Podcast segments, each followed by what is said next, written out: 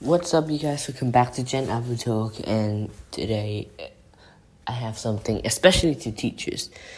So, you all know, as of right now, we're stuck in online classes, and it's not as fun as in school. Am I right? There's no engagement, there's no uh, stuff that are good enough, like at school. So, I have some ways to make online classes more engaging and more fun.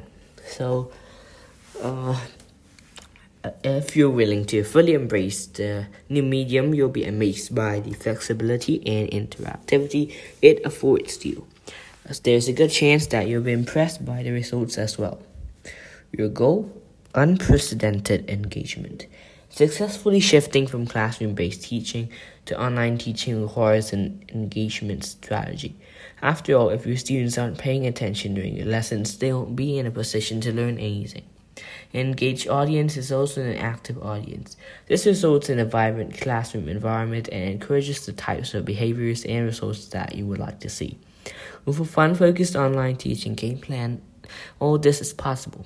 The engagement soon turns into motivation, and motivation soon turns into a bad habit. Into a habit, yes. With this in mind, let's jump into our tips for how to make lessons fun and engaging online. Number tip number one: pick the right tool and test it. Before you can host your first online classes, you'll need to find a video conferencing tool that enables you to connect with your students. Luckily, you have a variety of options available to you. Market leaders include Zoom, WebEx, Adobe Connect, Google Hangouts, Microsoft Teams, and Google Meet, and others. Many of these tools have a free option, although you may require a paid subscription to properly meet the needs of your students. Regardless of the tool you select, you should take the time to learn how to use it properly. Read the instructions, view the tutorial videos, and test out functionality for yourselves. Your goal should be to know the tool well enough to support your students if they have any questions or difficulties. Tip number two send invites and clear instructions. Once you've set up the classroom event, you need to get invites out to your students. This is typically done within your video conferencing tool. Your invite should include a rough agenda, joining instructions, and a list of anything your students will need to bring with them. If they're expected to be on their webcams or to utilize the microphones during the classroom session, you should let them know this. This will give them an opportunity to prepare accordingly. Finally, you should send out a reminder approximately 15 minutes before the classroom session is scheduled to begin.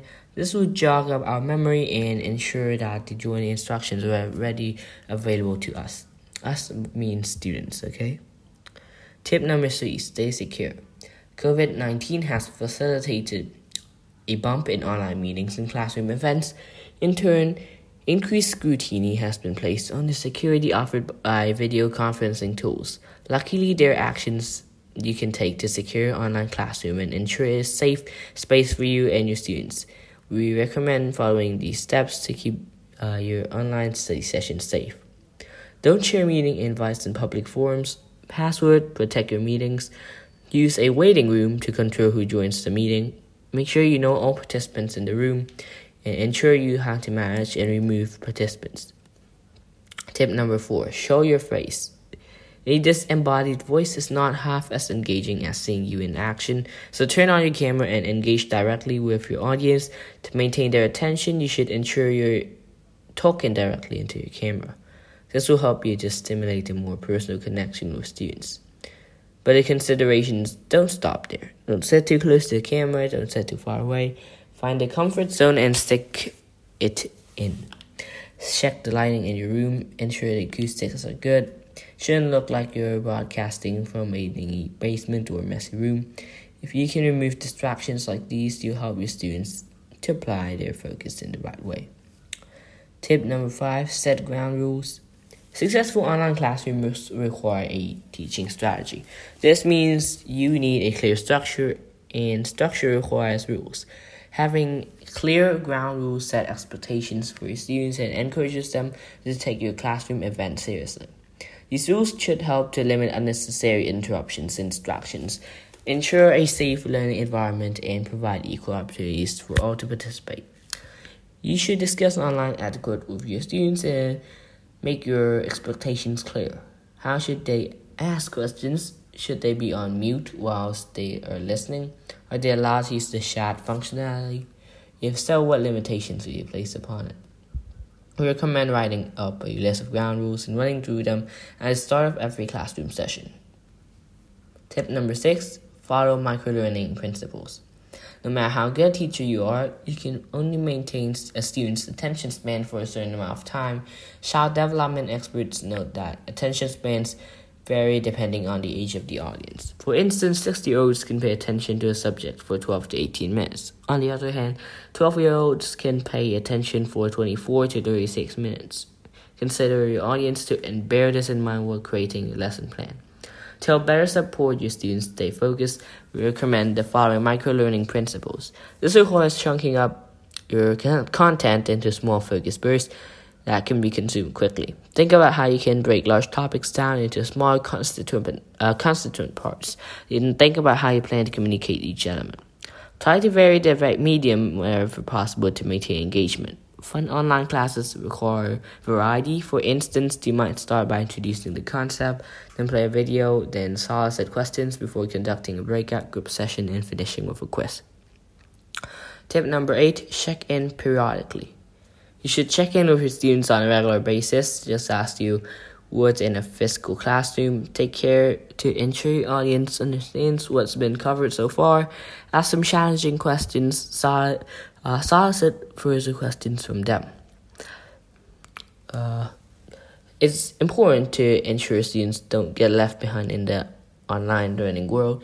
Equally, it's important to establish what your students should do if they feel they don't fully understand any part of your lesson. Many video conferencing tools offer some type of polling functionality. We recommend using this to determine your audience's level of knowledge on their particular topic. Before moving on to the next item you have to cover. Tip number nine, I mean number eight, monitoring the chat.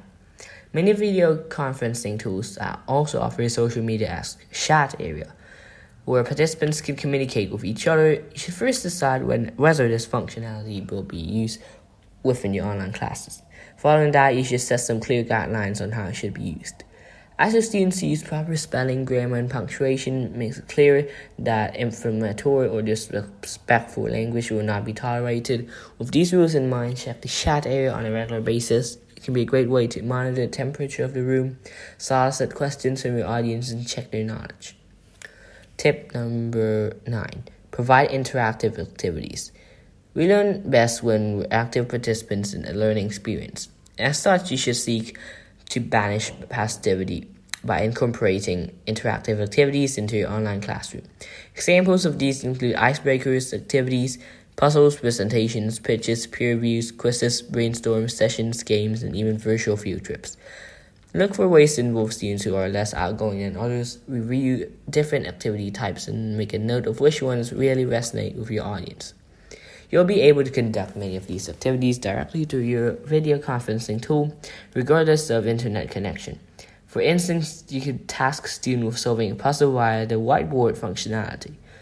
Alternatively, you could use a free third party tool to capture your learner's imagination. More on this in other tip. Number 11. Assignments and I mean number 10. Assignments and breakout groups. As a classroom based teacher or instructor, there's a good chance that you're already split up a bigger class into smaller task oriented groups. This works well because it inspires peer to peer participation, encourages my, uh, mentoring, and drives creativity. There's no reason why this approach should be dropped from the online classroom experience. Indeed, most video conferencing tools offer breakout room functionality. Zoom, for instance, enables up to 50 separate sessions per meeting. As the host, you'll be able to switch between sessions as you wish to check on progress. Once the students have had a chance to discuss a topic within their groups, they can return to the main classroom session and present their findings. Whilst it can take some configuration, this is a powerful weapon to have within your online teaching arsenal. Tip number 12. I mean, sorry, keep messing up. Keep tip number 11. Explore other free tools. Whilst your video conferencing tool will help facilitate your online classroom sessions, Uh, supercharging engagement levels and making your online classes fun may require additional support. Luckily, there are a variety of tools out there that can aid you in the quest for online learning perfection.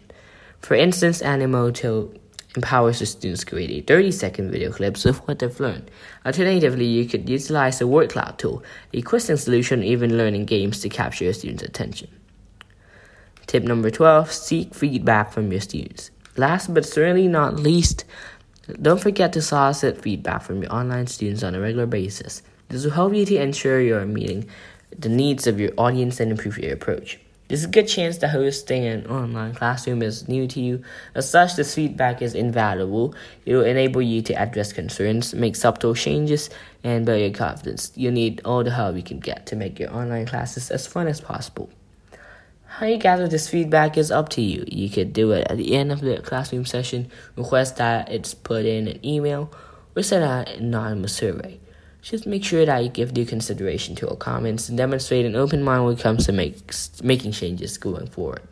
And this is the end of Gen Alpha Talk. Hope you guys have a great day, great time, great night, and teachers, do what we like, but yeah, just don't follow everything we say. You know, we we we aren't teachers you know. You are a teacher obviously but just follow what we want. Something not outrageous something in your control and the students will be hooked to your to your teaching i promise. So Gen Alpha Talk will say thank you. Hit the like subscribe and share and have a great night great day whatever. You guys bye bye